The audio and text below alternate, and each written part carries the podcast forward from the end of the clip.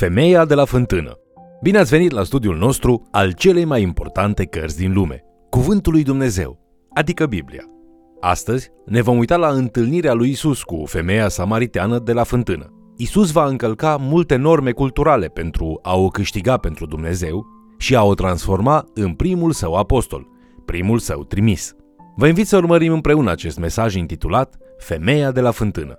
Continuând studiul nostru asupra Evangheliei după Ioan, astăzi analizăm natura lui Isus, credința și viața în capitolele 4 și 5 ale Evangheliei, unde el va da apă vie unei femei samaritene răufamate și va da vindecare unui șchiop bolnav de mult timp.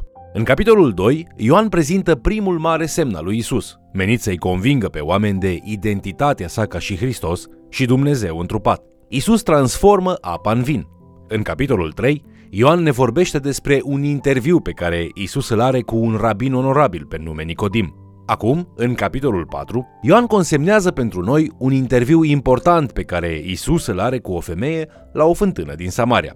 În acest capitol, Ioan ne spune din nou ceea ce ne-a spus în primul capitol al acestei evanghelii, că dacă oamenii răspund la Isus în mod corespunzător, ei vor fi născuți din nou. Isus călătorește cu ucenicii săi pe aproape toată lungimea Israelului, de la Ierusalim în sud până în Galileea în partea de nord. Isus urmează un traseu neobișnuit. Deoarece există prejudecăți acerbe între evrei și samariteni, evreii preferă să călătorească pe un traseu mai lung, dar mai ușor, de-a lungul râului Iordan. Isus însă alege o călătorie mai scurtă, dar mai dificilă prin Samaria. Discipolii săi sunt, fără îndoială, un pic deranjați și confuzi în fața acestei alegeri unde se află o fântână veche, despre care se spune că ar fi fost săpată de Iacov însuși, le permite ucenicilor să meargă să ia ceva de mâncare, lăsându-l singur și așteptând la fântână.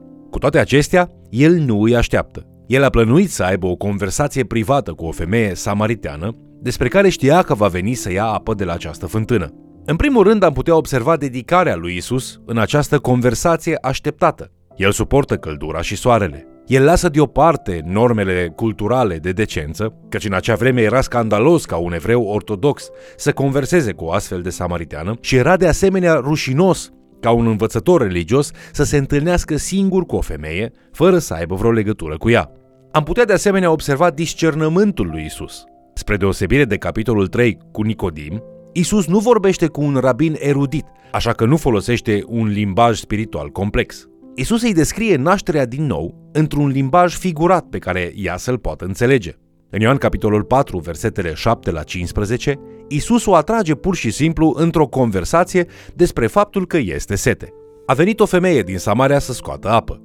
Dăm să beau, i-a zis Isus, căci ucenicii lui se duseseră în cetate să cumpere de ale mâncării. Femeia samariteană i-a zis, Cum? Tu, iudeu, cer să bei de la mine, o femeie samariteană?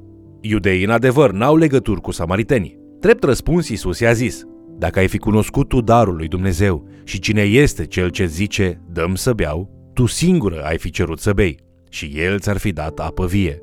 Doamne, i-a zis femeia, n-ai cu ce să scoți apă și fântâna este adâncă. De unde ai putea să ai dar această apă vie? Ești tu oare mai mare decât părintele nostru Iacov, care ne-a dat fântâna aceasta și a băut din ea el însuși și feciorii lui și vitele lui? Isus i-a răspuns, oricui bea din apa aceasta, îi va fi iarăși sete. Dar oricui va bea din apa pe care o voi da eu, în viac nu-i va fi sete. Ba încă, apa pe care o voi da eu se va preface în el într-un izvor de apă care va țâșni în viața veșnică. Doamne, i-a zis femeia, dă-mi această apă ca să nu mai fie sete și să nu mai vin până aici să scot. Isus a antrenat-o pe femeia samariteană în această conversație, iar apoi cu abilitate el a schimbat accentul, spunându-i să se ducă să-și cheme soțul, despre care știa că nu îl are. Ea îi confirmă lipsa, așa că Isus îi spune în Ioan capitolul 4, versetele 17 la 18. Bine ai zis că n-ai bărbat, pentru că cinci bărbați ai avut și acela pe care l-ai acum nu ți este bărbat. Aici ai spus adevărul. Acum, de ce a adus Isus în discuție acest lucru? Cei mai mulți dintre noi ar fi evitat riscul de a jigni și i-am fi explicat pur și simplu Evanghelia atunci când ea a spus dă-mi această băutură. Dar Isus se concentrează asupra vieții ei păcătoase. De ce oare? Pentru că Isus cere pocăință autentică. Fără pocăință, nu poți bea din apele veșnice ale vieții abundente. Femeia îl acceptă pe Isus ca profet, dar fiind confruntată în păcatul ei, ea mută subiectul de la ea însăși la un punct de controversă între evrei și samariteni, un punct de profundă ofensă pentru comunitate. Într-adevăr, evreii și-au distrus templul în anul 128 înainte de Hristos.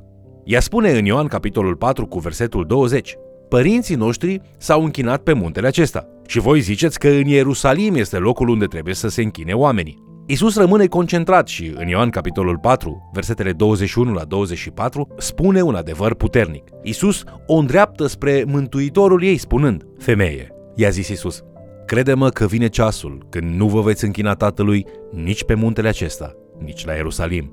Voi vă închinați la ce nu cunoașteți. Noi ne închinăm la ce cunoaștem, căci mântuirea vine de la iudei. Dar vine ceasul, și acum a și venit, când închinătorii adevărați se vor închina Tatălui în duh și în adevăr. Fiindcă astfel de închinător dorește și Tatăl. Dumnezeu este duh și cine se închină lui trebuie să îi se închine în duh și în adevăr. Acest lucru o mișcă. Toate înțepăturile, jignirile, distragerea atenției și rezistența, toate se risipesc. Ea spune, știu, i-a zis femeia, care să vină Mesia, căruia îi se zice Hristos, când va veni El are să ne spună toate lucrurile. Isus îi spune direct ceea ce îi face să transpire pe discipolii săi. Eu, cel care vorbesc cu tine, sunt acela. Femeia îl acceptă pe Isus ca domn al ei și se naște din nou. Ea se duce ca primul apostol al lui Isus, primul trimis al lui Isus, predicând în comunitatea ei. Veniți de vedeți un om care mi-a spus tot ce am făcut. Nu cumva este acesta Hristosul?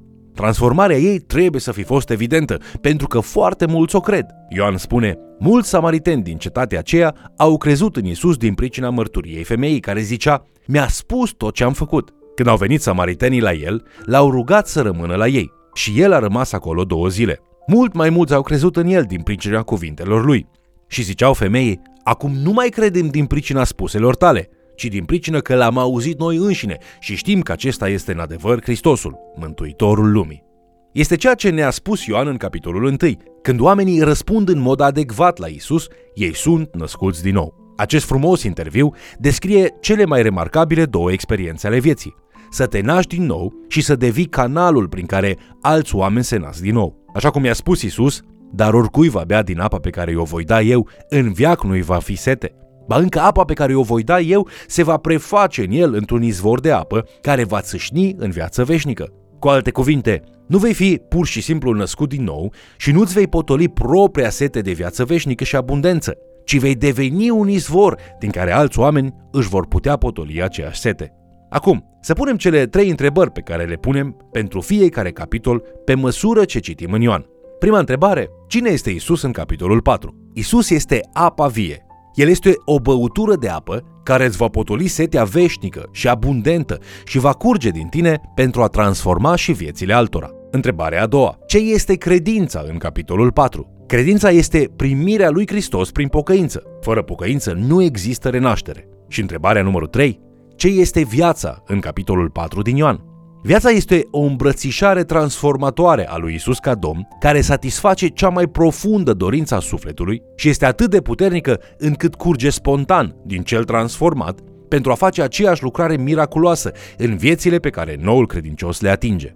Ai trăit cele mai incredibile două experiențe ale vieții? Ai fost născut din nou și ai fost vreodată vehiculul prin care alți oameni au fost născuți din nou? Acesta este un lucru pe care trebuie să-l urmărești chiar astăzi. Să trecem acum la capitolul 5 din Ioan, unde Isus vindecă un bolnav cronic care așteaptă la marginea scăldătoarei din Betesda. Scăldătoarea din Betesda avea o reputație. Se credea că un înger din cer ar fi mișcat apele din bazin și oricine intra primul în el primea o vindecare. Pare o șmecherie năstrușnică să se vindece acela care este suficient de sănătos și rapid, dar asta este povestea. Astfel, într-o zi de sabat, Isus se plimbă prin mulțime, alege un om anume și îi pune o întrebare ciudată. Vrei să te faci bine? Ne-am putea imagina că răspunsul ar fi da, de o mie de ori da. Totuși, dacă am cunoaște inima omului, am putea să nu ne grăbim să presupunem. Sănătatea are pretenții de la cei sănătoși. Unii care au fost bolnavi timp de mulți ani au devenit dependenți de compasiunea pe care o oferă boala.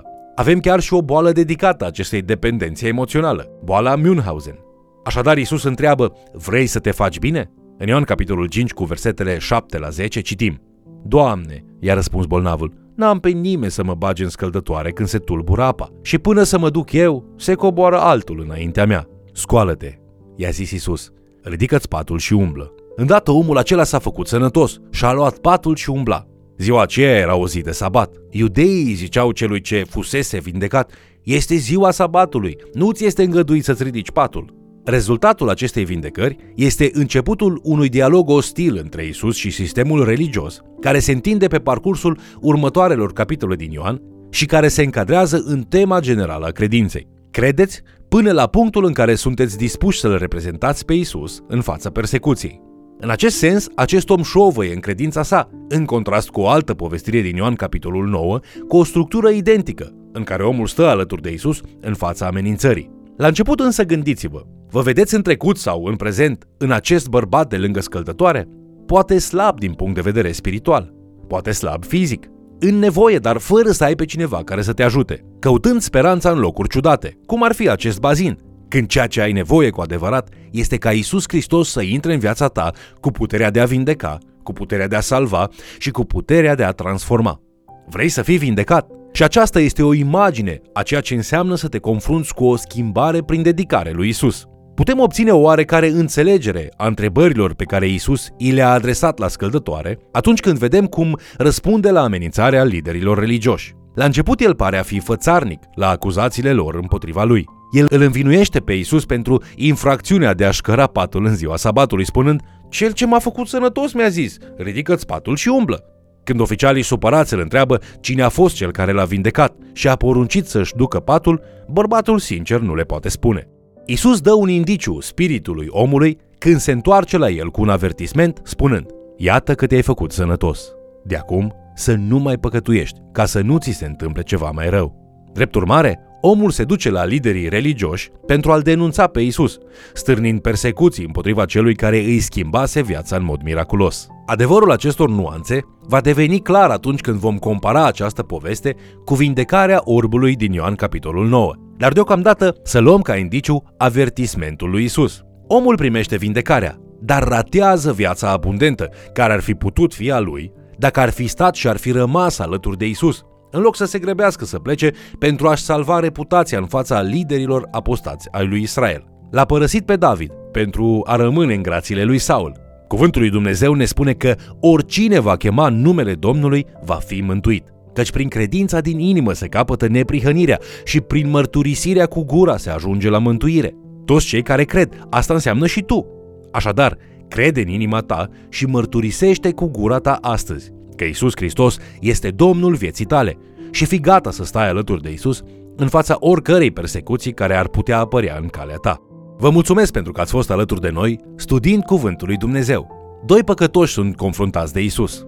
Unul dintre ei crede și se pocăiește și este transformat și devine un agent de transformare pentru alții. Al doilea este atins în mod miraculos, dar este prea frică să stea alături de Isus atunci când apare persecuția. Tu de care ești? Duhul lui Dumnezeu să te ajute să fii îndrăzneț în credință și să culegi recompense veșnice, începând de acum. Te invit să ne urmărești în continuare și, de ce nu, să mai chem cel puțin o persoană să ni se alăture.